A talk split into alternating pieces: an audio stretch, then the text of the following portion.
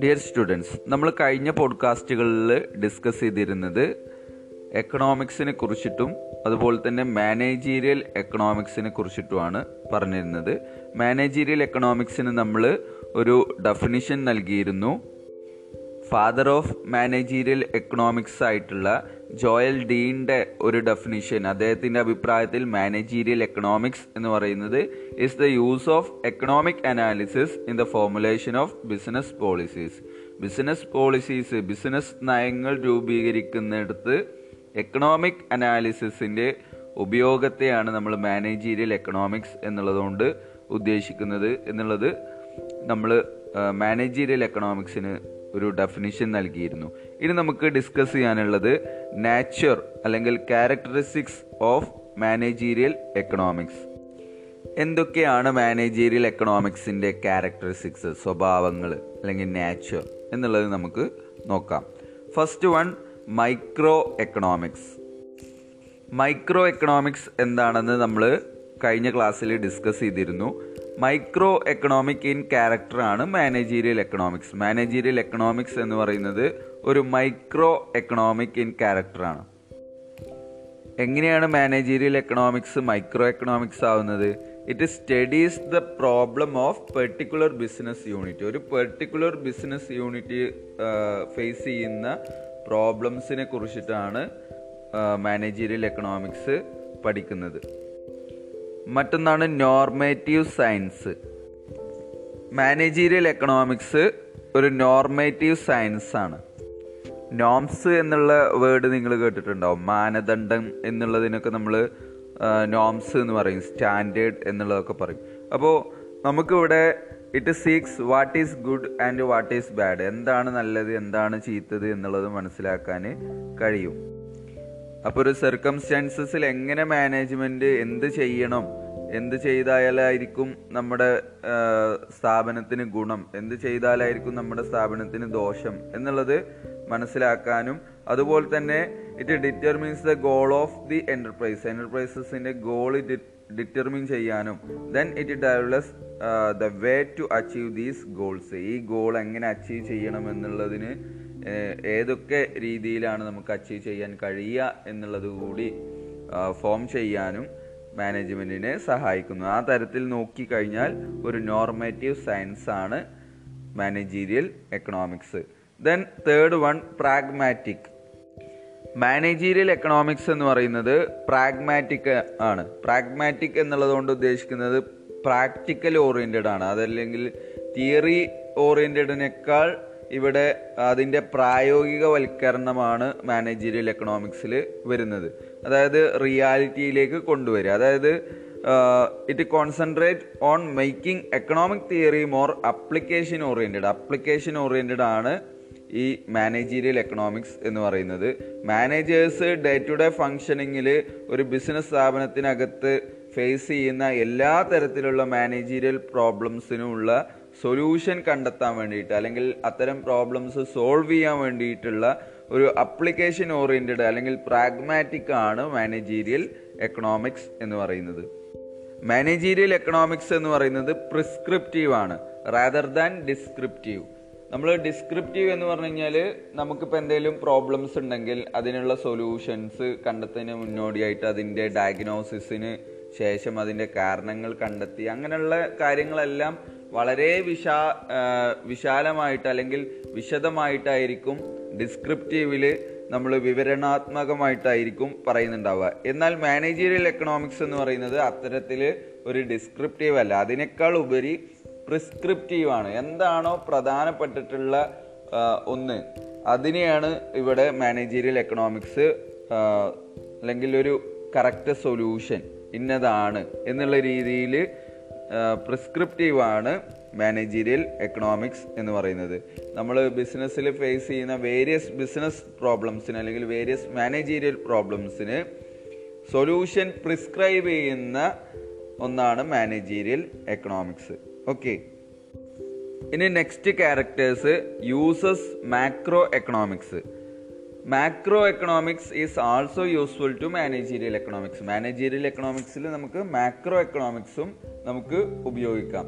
അതായത് നമ്മൾ macro economics എന്ന് പറഞ്ഞു കഴിഞ്ഞാൽ നമ്മൾ പറഞ്ഞിട്ടുണ്ട് എക്കണോമിയെ as an whole as a whole എന്നുള്ള രീതിയിലാണ് നമ്മളിവിടെ മാക്രോ എക്കണോമിക്സിൽ പഠിക്കുന്നത്. അതും നമുക്ക് മാനേജീരിയൽ എക്കണോമിക്സിൽ യൂസ്ഫുൾ ആണ്. ഓക്കെ മാക്രോ എക്കണോമിക്സിന്റെ പല കാര്യങ്ങളും ഉപയോഗിച്ചുകൊണ്ടാണ് മാനേജീരിയൽ എക്കണോമിക്സ് പല തീരുമാനങ്ങളും എടുക്കുന്നത്. അതായത് നമുക്ക് നമ്മുടെ ബിസിനസ്സിന് അകത്തുള്ള പ്രശ്നങ്ങൾ മാത്രം പഠിച്ചാൽ പോരാ. പുറത്തുള്ള ചില എക്സ്റ്റേണൽ കണ്ടീഷൻസിനെ കുറിച്ചിട്ടും നമുക്ക് ബോധമുണ്ടായിരിക്കണം. അതിനായിട്ട് നമ്മുടെ ബിസിനസ് സൈക്കിൾസിനെ കുറിച്ചിട്ട് നാഷണൽ ഇൻകത്തിനെ കുറിച്ചിട്ട് എക്കണോമിക് പോളിസീസ് ഓഫ് ദി ഗവൺമെന്റിനെ കുറിച്ചിട്ട് ഇങ്ങനെയുള്ള എല്ലാ കാര്യങ്ങളും എക്സ്റ്റേണൽ കണ്ടീഷൻസ് ആണ്. ഈ എക്സ്റ്റേണൽ കണ്ടീഷൻസ് ഒക്കെ പൊതുവായിട്ടുള്ള എന്റയർ ആയിട്ടുള്ള ഒരു കോൺസെപ്റ്റുകളാണ് ഇതെല്ലാം മാക്രോ എക്കണോമിക് കോൺസെപ്റ്റുകളിൽ വരുന്ന കാര്യങ്ങളാണ്. അപ്പോൾ അത്തരം മാക്രോ എക്കണോമിക്സിന്റെ സഹായത്തോട് കൂടിയിട്ടാണ് മാനേജീരിയൽ എക്കണോമിക്സിൽ മാനേജേഴ്സ് പലതരത്തിലുള്ള ഡിസിഷനുകളും എടുക്കുന്നത്. അതുകൊണ്ട് തന്നെ മാക്രോ എക്കണോമിക്സ് മാനേജീരിയൽ എക്കണോമിക്സിൽ ഉപയോഗിക്കുന്നുണ്ട്. മറ്റൊന്നാണ് users theory of firm theory of firm എന്ന് പറഞ്ഞു മൈക്രോ എക്കണോമിക് കോൺസെപ്റ്റുകളാണ് പ്രധാനമായിട്ടും ഉദ്ദേശിക്കുന്നത്. അപ്പോൾ ഇത്തരം മൈക്രോ എക്കണോമിക് കോൺസെപ്റ്റ് ആൻഡ് പ്രിൻസിപ്പിൾസും ബിസിനസ് പ്രോബ്ലംസ് സോൾവ് ചെയ്യാൻ വേണ്ടിയിട്ട് ഉപയോഗിക്കുന്നുണ്ട് എന്നുള്ളതാണ് മറ്റൊരു ക്യാരക്ടേഴ്സ് ദെൻ മറ്റൊന്നാണ് മാനേജ്മെന്റ് ഓറിയന്റഡ് മാനേജ്മെന്റ് ഓറിയന്റഡ് എന്നുള്ളതുകൊണ്ട് ഉദ്ദേശിക്കുന്നത് മാനേജീരിയൽ എക്കണോമിക്സിന്റെ പ്രധാനപ്പെട്ടിട്ടുള്ള എയിം എന്ന് പറയുന്നത് to help the management in taking correct decision നല്ല തീരുമാനങ്ങൾ എടുക്കാൻ മാനേജ്മെന്റിനെ സഹായിക്കുക. അതുപോലെ തന്നെ പ്രിപ്പയറിംഗ് പ്ലാൻസ് പ്ലാൻസ് പ്രിപ്പയർ ചെയ്യാൻ വേണ്ടിയിട്ട് അതുപോലെ തന്നെ പോളിസി പ്രിപ്പയർ ചെയ്യാൻ വേണ്ടിയിട്ട് ഭാവിയിലേക്ക് ആവശ്യമായിട്ടുള്ള പ്ലാൻസ് ആൻഡ് പോളിസീസ് പ്രിപ്പയർ ചെയ്യാൻ വേണ്ടിയിട്ടൊക്കെ സഹായിക്കുന്നത് മാനേജീരിയൽ എക്കണോമിക്സ് ആണ്. അതുകൊണ്ട് തന്നെ നമുക്ക് മാനേജീരിയൽ എക്കണോമിക്സ് എന്ന് പറയുന്നത് മാനേജ്മെന്റ് ഓറിയന്റഡ് ആണ് എന്നുള്ളത് പറയാം. മറ്റൊന്നാണ് മൾട്ടി ഡിസിപ്ലിനറി മൾട്ടി ഡിസിപ്ലിനറി എന്ന് പറഞ്ഞു കഴിഞ്ഞാൽ പല സബ്ജക്റ്റുകളും ഇതിലേക്ക് പലതരത്തിലുള്ള കോൺട്രിബ്യൂഷൻസ് മാനേജീരിയൽ എക്കണോമിക്സിലേക്ക് കൊണ്ടുവരുന്നുണ്ട്. അതായത് മാനേജീരിയൽ എക്കണോമിക്സ് എന്ന് പറയുന്ന ഈ ഒരു ഡിസിപ്ലിൻ അല്ലെങ്കിൽ ഈ ഒരു സബ്ജക്റ്റ് എന്ന് പറയുന്നത് പല സബ്ജക്റ്റുകളുടെയും പലതരത്തിലുള്ള ഹെൽപ്പ് മാനേജീരിയൽ എക്കണോമിക്സിന് ആവശ്യമാണ്. അതായത് most modern tools of mathematics statistics operation research ഇവയെല്ലാം മാനേജീരിയൽ എക്കണോമിക്സിൽ ഉപയോഗിക്കുന്നുണ്ട്. അതുപോലെ തന്നെ നമ്മൾ ഡിസിഷൻ മേക്കിങ്ങിലും അതുപോലെ തന്നെ ഫോർവേഡ് പ്ലാനിങ്ങിലും നമ്മൾ accounting principles finance marketing production personnel personnel means employees ഇങ്ങനെയുള്ള കാര്യങ്ങളെല്ലാം നമ്മൾ എക്കണോമിക്സിൽ പല തീരുമാനങ്ങൾ എടുക്കുന്നതിന് വേണ്ടിയിട്ടും പല പോളിസി മേക്ക് ചെയ്യുന്നതിന് വേണ്ടിയിട്ടും പല പ്ലാൻസുകൾ പ്രിപ്പയർ ചെയ്യുന്നതിന് വേണ്ടിയിട്ടൊക്കെ ഉപയോഗിക്കുന്നുണ്ട്. അപ്പോൾ പല വിഷയങ്ങൾ കൂട്ടിച്ചേർത്തതാണ് മാനേജീരിയൽ എക്കണോമിക്സ് ആ രീതിയിൽ നമുക്ക് മാനേജീരിയൽ എക്കണോമിക്സിനെ മൾട്ടി ഡിസിപ്ലിനറി എന്ന് പറയാം. ദെൻ നമുക്ക് നെക്സ്റ്റ് ക്യാരക്ടേഴ്സ് വരുന്നത് art and science managerial economics is both a science and and art ആർട്ടും ആണ് സയൻസും ആണ്. As a science it establish relationship between cause and effect by collecting classifying and analysing the fact on the basis of certain principle ഏതെങ്കിലും ഒരു certain പ്രിൻസിപ്പിൾസിന്റെ ബേസിൽ നമ്മൾ ഫാക്റ്റുകൾ collect ചെയ്യുന്നുണ്ട് ക്ലാസിഫൈ ചെയ്യുന്നുണ്ട് അനലൈസ് ചെയ്യുന്നുണ്ട്. എന്നിട്ട് നമ്മൾ പലതരത്തിലുള്ള കോസ് ആൻഡ് എഫക്റ്റ് റിലേഷൻഷിപ്പുകൾ എസ്റ്റാബ്ലിഷ് ചെയ്യുന്നുണ്ട്. അതുകൊണ്ട് തന്നെ ഇതൊരു സയൻസ് ആണ് എന്ന് പറയാം. സയൻസിന്റെ ഒരു പ്രത്യേക ക്യാരക്ടേഴ്സ് ആണ് cause and effect relationship establish ചെയ്യുക എന്ന് പറയുന്നത്. അതുകൊണ്ട് തന്നെ ഇതൊരു സയൻസ് ആണ് എന്ന് പറയാം. അതേപോലെ തന്നെ ആർട്ട് ആൾസോ. നമ്മുടെ മാനേജീരിയൽ എക്കണോമിക്സ് എന്ന് പറയുന്നത് ആർട്ടും കൂടിയാണ്. എങ്ങനെയാണ് ആർട്ട് ആവുന്നത്? It is the study of art of decision making in a firm decision making എന്ന് പറയുന്നത് ഒരു പ്രത്യേക കഴിവാണ്. അതായത് ഒരു ആർട്ടാണ്. ആ രീതിയിൽ നോക്കുകയാണെങ്കിൽ മാനേജീരിയൽ എക്കണോമിക്സ് ഒരു ആർട്ട് കൂടിയാണ്. അപ്പോൾ management economics is both a science and an art okay ഇത്രയുമാണ് മാനേജീരിയൽ എക്കണോമിക്സിന്റെ ക്യാരക്ടറിസ്റ്റിക്സ് ഒന്ന് micro economics normative science pragmatic prescriptive uses micro economics uses theory of firm management oriented multi disciplinary art and science ഇങ്ങനെ ഒമ്പത് പോയിന്റുകളിലായിട്ടാണ് നമ്മൾ managerial എക്കണോമിക്സിന്റെ characteristics നമ്മൾ പഠിക്കുന്നത്. Okay ഇനി നെക്സ്റ്റ് നമുക്ക് സ്കോപ്പ് ഓഫ് മാനേജീരിയൽ എക്കണോമിക്സ് എന്തൊക്കെയാണ് മാനേജീരിയൽ എക്കണോമിക്സിന്റെ സ്കോപ്പുകൾ എന്നുള്ളത് നോക്കാം. സ്കോപ്പ് എന്നുള്ളതുകൊണ്ട് ഉദ്ദേശിക്കുന്നത് നമുക്ക് ഈ ഒരു സബ്ജക്റ്റിന്റെ വ്യാപ്തി എത്രത്തോളം ഉണ്ട് അല്ലെങ്കിൽ ഏതൊക്കെ ഏരിയയിൽ ഇത് അപ്ലൈ ചെയ്യാം എന്നുള്ളതാണ് സ്കോപ്പ് എന്നുള്ളതുകൊണ്ട് ഉദ്ദേശിക്കുന്നത്. സ്കോപ്പ് നോക്കുകയാണെങ്കിൽ മാനേജീരിയൽ എക്കണോമിക്സിന്റെ സ്കോപ്പ് എന്ന് പറയുന്നത് is very wide it covers all those economics theory which are helpful to find out solution to business problem business പ്രോബ്ലംസിന് നമുക്ക് സൊല്യൂഷൻ കണ്ടെത്താൻ ഹെൽപ്ഫുൾ ആയിട്ടുള്ള എല്ലാ എക്കണോമിക് തിയറീസും കവർ ചെയ്യുന്ന വളരെ വിശാലമായിട്ടുള്ള ഒരു സ്കോപ്പാണ് മാനേജീരിയൽ എക്കണോമിക്സിന് ഉള്ളത്. ആ രീതിയിൽ നമ്മൾ സ്കോപ്പ് പറയുന്നതിന് വേണ്ടിയിട്ട് ഏതൊക്കെ ഏരിയാസിലാണ് മാനേജീരിയൽ എക്കണോമിക്സിന്റെ ഉപയോഗമുള്ളത് അല്ലെങ്കിൽ അപ്ലിക്കേഷൻ ഉള്ളത് എന്നുള്ളത് നമുക്ക് ഓരോ പോയിന്റുകളായിട്ട് നോക്കാം. ഒന്നാമത്തേത് ഡിമാൻഡ് അനാലിസിസ് ആൻഡ് ഫോർകാസ്റ്റിംഗ് നമ്മൾ പ്രൊഡക്റ്റുകൾ ഉൽപ്പാദിപ്പിക്കുന്നത് നമ്മൾ അത് മാർക്കറ്റിൽ വിൽക്കുന്നതിന് വേണ്ടിയിട്ടാണ്. അപ്പോൾ എത്രത്തോളം നമ്മൾ ഉൽപ്പാദിപ്പിക്കണം എന്നുള്ളത് ആശ്രയിക്കുന്നത് ഡിമാൻഡിനെ ബേസ് ചെയ്തുകൊണ്ടാണ് ആ ഒരു പ്രൊഡക്റ്റിന് എത്രത്തോളം ഡിമാൻഡ് മാർക്കറ്റിൽ ഉണ്ട്. Therefore the management analyses demand and take decision on the basis of this analysis അതുകൊണ്ട് തന്നെ ഈ ഒരു ഡിമാൻഡ് അനലൈസ് ചെയ്തതിന് ശേഷമാണ് നമുക്ക് നമുക്ക് എത്രത്തോളം പ്രൊഡക്ഷൻ നടത്തണം എന്നുള്ളത് ഫോർകാസ്റ്റ് ചെയ്യാൻ പറ്റുള്ളൂ. അപ്പോൾ അതിനായിട്ട് നമ്മൾ ഡിമാൻഡ് തിയറി വെച്ചിട്ട് നമ്മൾ ഡിമാൻഡ് അനലൈസ് ചെയ്യും. Then the demand theory explain the consumers behaviour demand theory നമുക്ക് കൺസ്യൂമേഴ്സിന്റെ ബിഹേവിയർ എന്തൊക്കെയാണെന്നുള്ളത് പറഞ്ഞു തരും. ഇത്തരം അറിവുകൾ കൺസ്യൂമർ ബിഹേവിയറിനെ കുറിച്ചിട്ടും ഡിമാൻഡിനെ കുറിച്ചിട്ടൊക്കെ ഉള്ള അറിവുകൾ നമുക്ക് ഫ്യൂച്ചർ ഡിമാൻഡ് ഫോർകാസ്റ്റ് ചെയ്യാനും ഹെൽപ്ഫുൾ ആണ്. അതുപോലെ തന്നെ പ്രൊഡക്ഷൻ റിലേറ്റഡ് ആയിട്ടുള്ള ഡിസിഷൻ എടുക്കാനൊക്കെ അത് സഹായിക്കും. ഓക്കെ ദെൻ നെക്സ്റ്റ് പോയിന്റ് ആണ് കോസ്റ്റ് ആൻഡ് പ്രൊഡക്ഷൻ അനാലിസിസ് നമ്മൾ മുമ്പ് പറഞ്ഞ പോലെ തന്നെ നമുക്ക് ഒരു പ്രൊഡക്റ്റ് ആൻഡ് സർവീസസ് പ്രൊഡ്യൂസ് ചെയ്യാനുള്ള റിസോഴ്സസ് എന്ന് പറയുന്നത് വളരെയധികം സ്കേഴ്സ് ആണ്. എന്നാൽ അതിനെല്ലാം ചില ആൾട്ടർനേറ്റീവ് യൂസസ് ഉണ്ട്. ഈ ലിമിറ്റഡ് റിസോഴ്സസ് നമ്മൾ യൂട്ടിലൈസ് ചെയ്തുകൊണ്ടാണ് ഒരു മാക്സിമം ഔട്ട്പുട്ട് ഒപ്റ്റൈൻ ചെയ്യുന്നത്. അല്ലെങ്കിൽ ഒരു മിനിമം ടോട്ടൽ കോസ്റ്റിൽ നിന്നുകൊണ്ട് മാക്സിമം ഔട്ട്പുട്ട് ഒപ്റ്റൈൻ ചെയ്യുന്നത്.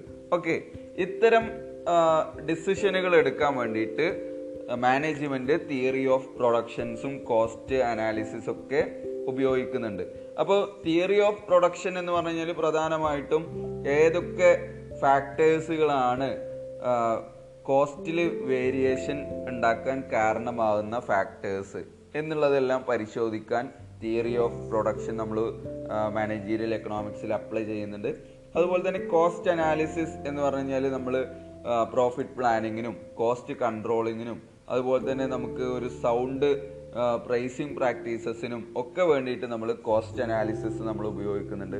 അപ്പോൾ മാനേജീരിയൽ എക്കണോമിക്സിന്റെ മറ്റൊരു പ്രവർത്തന മണ്ഡലമാണ് അല്ലെങ്കിൽ ആ ഒരു ഏരിയ ഓഫ് സ്റ്റഡിയാണ് കോസ്റ്റ് ആൻഡ് പ്രൊഡക്ഷൻ അനാലിസിസ് എന്ന് പറയുന്നത്. തേർഡ് പോയിന്റ് പ്രൈസിങ് പോളിസീസ് നമ്മൾ ഒരു പ്രൊഡക്റ്റ് പ്രൊഡ്യൂസ് ചെയ്ത് അത് വിൽപ്പനക്ക് റെഡി ആയി കഴിഞ്ഞാൽ ദെൻ അതിന് നമുക്ക് ഒരു പ്രൈസ് ഈടാക്കേണ്ടതുണ്ട്. ആ പ്രൈസ് നമ്മൾ ഫിക്സ് ചെയ്യുന്നത് നമ്മുടെ മാർക്കറ്റിലുള്ള കണ്ടീഷൻ അനുസൃതമായിട്ടാണ്. അപ്പോൾ പ്രൈസിങ് എന്ന് പറയുന്നത് മാനേജീരിയൽ എക്കണോമിക്സിൽ വളരെയധികം പ്രാധാന്യം അറിയിക്കുന്ന ഒരു ഏരിയ ആണ്. കാരണം നമ്മുടെ റവന്യൂ അല്ലെങ്കിൽ ഏണിങ്സ് എന്ന് പറയുന്നത് പ്രധാനമായിട്ടും നമ്മുടെ പ്രൈസിങ് പോളിസിയെ ആസ്പദമാക്കിയിട്ടായിരിക്കും.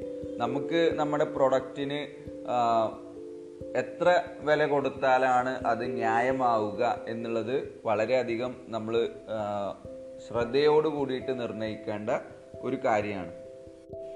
നമ്മളൊരു കറക്റ്റ് പ്രൈസിങ് പോളിസി അല്ലെങ്കിൽ പ്രൈസിങ് ഡെസിഷൻ എടുത്തിട്ടില്ല എന്നുണ്ടെങ്കിൽ അതൊരു ഫേമിന്റെ ഫെയിലിയറിനെ ബാധിക്കുന്ന ഘടകമാണ്.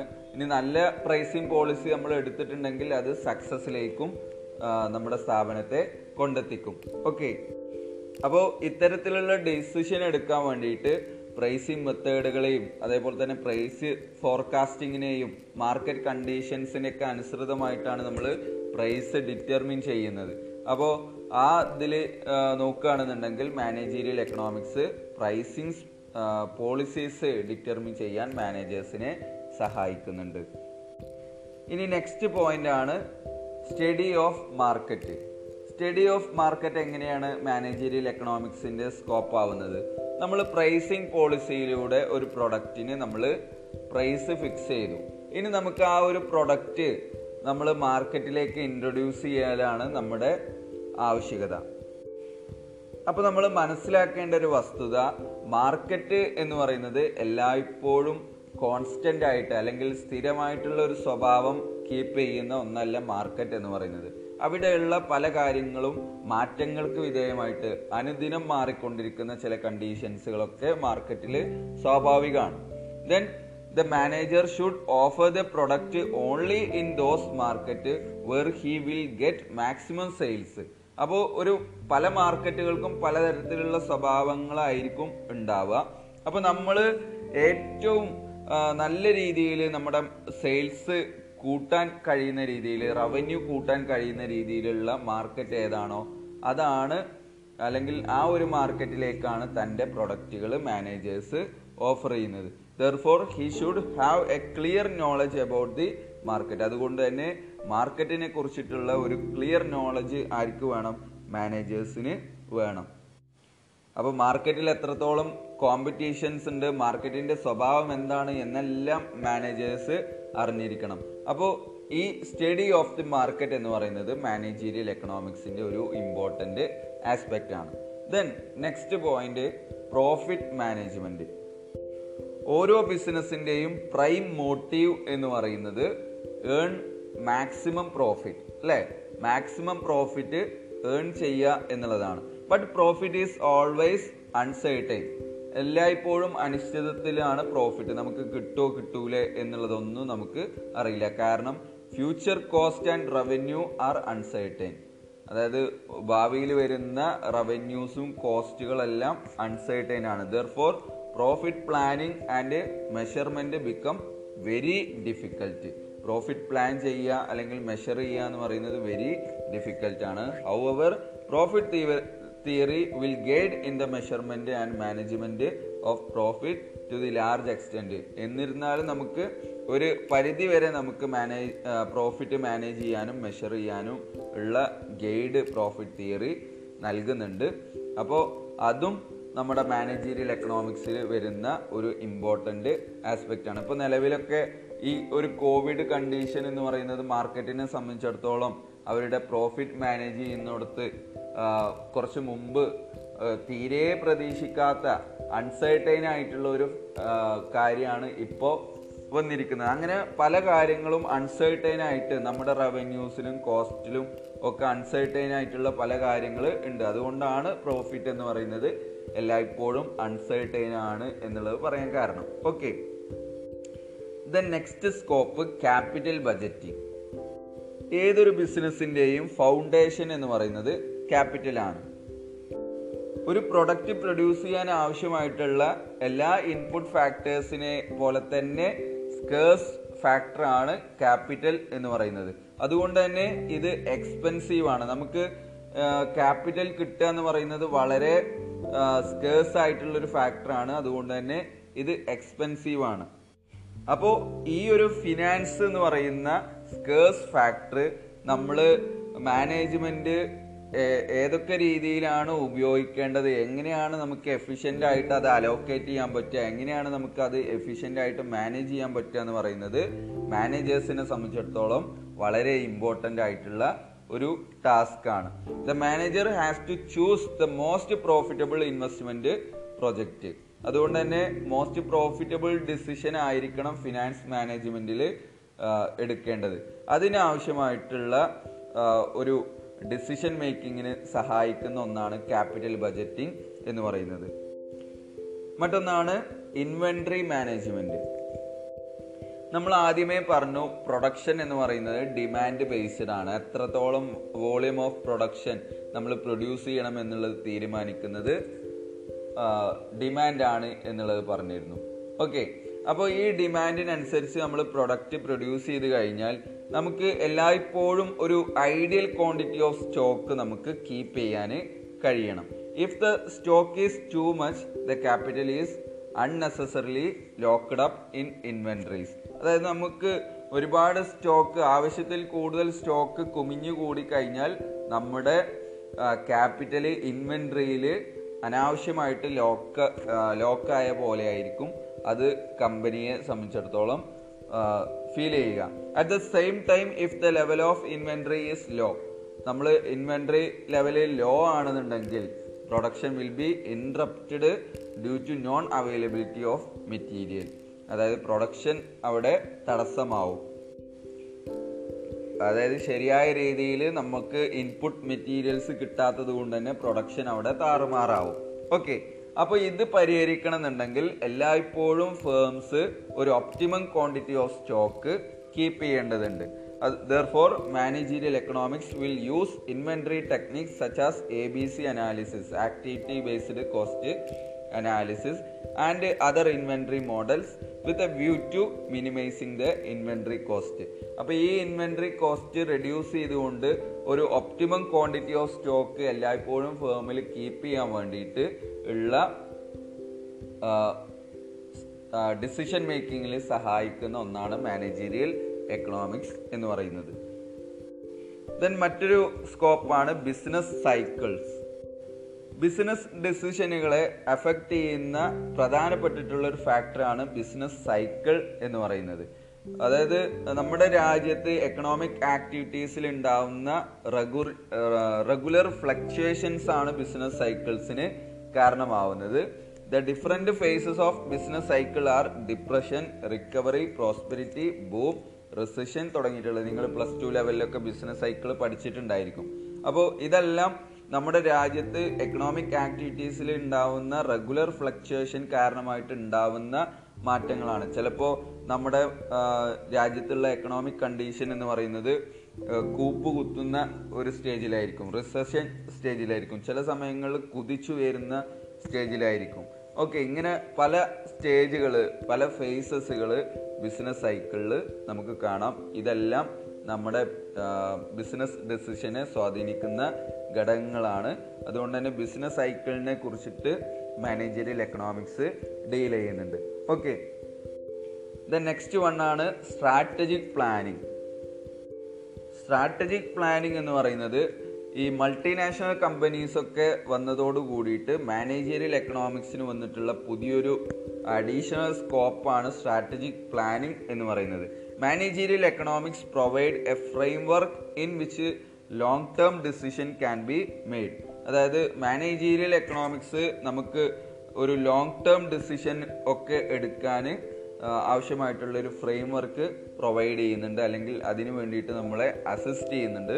Such a long term decision have impact on the behaviour of the firm അത്തരം ഡിസിഷൻ ആണ് ഒരു ഫേമിന്റെ ഇമ്പാക്റ്റ് നിർണയിക്കുന്നത്. അല്ലെങ്കിൽ ഒരു ഫേമിന്റെ സ്വഭാവത്തിൽ ഇമ്പാക്റ്റ് ചെയ്യുന്നത് ഈ ഒരു ലോങ് ടേം ഡിസിഷൻ ആണ്. The firm set certain long term goals and objective then it select the strategies to achieve the same അതുകൊണ്ട് തന്നെ നമ്മൾ ഒരു ഇടക്കിടക്ക് ഫ്രീക്വന്റ് ആയിട്ട് മാറ്റാതെ ഒരു കൃത്യമായിട്ടുള്ള ഡിസിഷന് ഒരു ലോങ് ടേം ബേസിൽ നമുക്ക് എടുക്കാൻ മാനേജീരിയൽ എക്കണോമിക്സ് സഹായിക്കുമെങ്കിൽ അത് നമുക്ക് നല്ലൊരു ഒബ്ജക്റ്റീവ്സ് അല്ലെങ്കിൽ ലോങ് ടേം ഒബ്ജക്റ്റീവ്സ് സെറ്റ് ചെയ്യാൻ ഫേമിനെ സഹായിക്കുന്നുണ്ട്. അതുപോലെ തന്നെ ഈ സെറ്റ് ചെയ്തിട്ടുള്ള ഒബ്ജക്റ്റീവ്സ് ആൻഡ് ഗോൾസ് നമുക്ക് അച്ചീവ് ചെയ്യാൻ ആവശ്യമായിട്ടുള്ള സ്ട്രാറ്റജീസ് കൂടി സെലക്ട് ചെയ്യാൻ മാനേജീരിയൽ എക്കണോമിക്സ് സഹായിക്കുന്നുണ്ട്. അപ്പോൾ നമ്മൾ ഇതുവരെ പറഞ്ഞിട്ടുള്ള എല്ലാ കാര്യങ്ങളിൽ നിന്നും നമുക്ക് മനസ്സിലാക്കാൻ കഴിയുന്നത് മാനേജീരിയൽ എക്കണോമിക്സ് എന്ന് പറയുന്നത് both micro and macro economic തിയറീസിയുടെ തിയറിയുടെ ഒരു കോമ്പോസിഷനാണ് അല്ലെങ്കിൽ ഇന്റഗ്രേഷനാണ് മാനേജീരിയൽ എക്കണോമിക്സ് എന്ന് നമുക്ക് പറയാം. ഓക്കെ അപ്പോൾ ഇത്രയും കാര്യങ്ങളാണ് മാനേജീരിയൽ എക്കണോമിക്സിനുള്ള സ്കോപ്പ് ഒന്ന് ഡിമാൻഡ് അനാലിസിസ് ആൻഡ് ഫോർകാസ്റ്റിംഗ് മറ്റൊന്ന് കോസ്റ്റ് ആൻഡ് പ്രൊഡക്ഷൻ അനാലിസിസ് മറ്റൊന്ന് pricing policies then study of market profit management capital budgeting inventory management business cycle strategic planning തുടങ്ങിയിട്ടുള്ള ഒമ്പതോളം പോയിന്റുകളാണ് നമ്മൾ സ്കോപ്പ് മാനേജീരിയൽ എക്കണോമിക്സിന്റെ ഏരിയ ഓഫ് സ്റ്റഡി അല്ലെങ്കിൽ ആ ഒരു വിടുത്ത് അല്ലെങ്കിൽ depth of of a subject ആയിട്ട് നമ്മൾ പറഞ്ഞത്. ഇതെല്ലാം മാനേജീരിയൽ എക്കണോമിക്സിന്റെ ഏരിയ ഓഫ് സ്റ്റഡി ആണ്. ദെൻ നമ്മൾ ഇന്ന് ഈ ഒരു പോഡ്കാസ്റ്റിൽ ഡിസ്കസ് ചെയ്തത് എന്തൊക്കെയാണ് മാനേജീരിയൽ എക്കണോമിക്സിന്റെ നാച്ചർ ഓർ ക്യാരക്ടറിസ്റ്റിക്സ് അതുപോലെ തന്നെ സ്കോപ്പ് ഓഫ് മാനേജീരിയൽ എക്കണോമിക്സ് ഇതിലേതെങ്കിലും പോയിന്റിൽ ഡൗട്ടുകൾ ഉണ്ടെങ്കിൽ നിങ്ങൾ പേഴ്സണലി മെസ്സേജ് ചെയ്തുകൊണ്ടോ അതല്ലെങ്കിൽ വാട്സപ്പിലോ വാട്സപ്പ് ഗ്രൂപ്പിലോ നിങ്ങൾക്ക് ചോദിക്കാവുന്നതാണ്. നിങ്ങൾക്ക് ഡൗട്ട് ഡൗട്ട് ഉണ്ടെങ്കിൽ ചോദിച്ചാൽ മതി കേട്ടോ. ഓക്കെ അപ്പോൾ ഇന്നത്തെ ഈ ഒരു പോഡ്കാസ്റ്റ് ഇവിടെ അവസാനിച്ചിരിക്കുന്നു. നമുക്ക് നെക്സ്റ്റ് ടോപ്പിക്കുമായിട്ട് അടുത്ത ദിവസം നമുക്ക് ചർച്ച ചെയ്യാം. Okay thank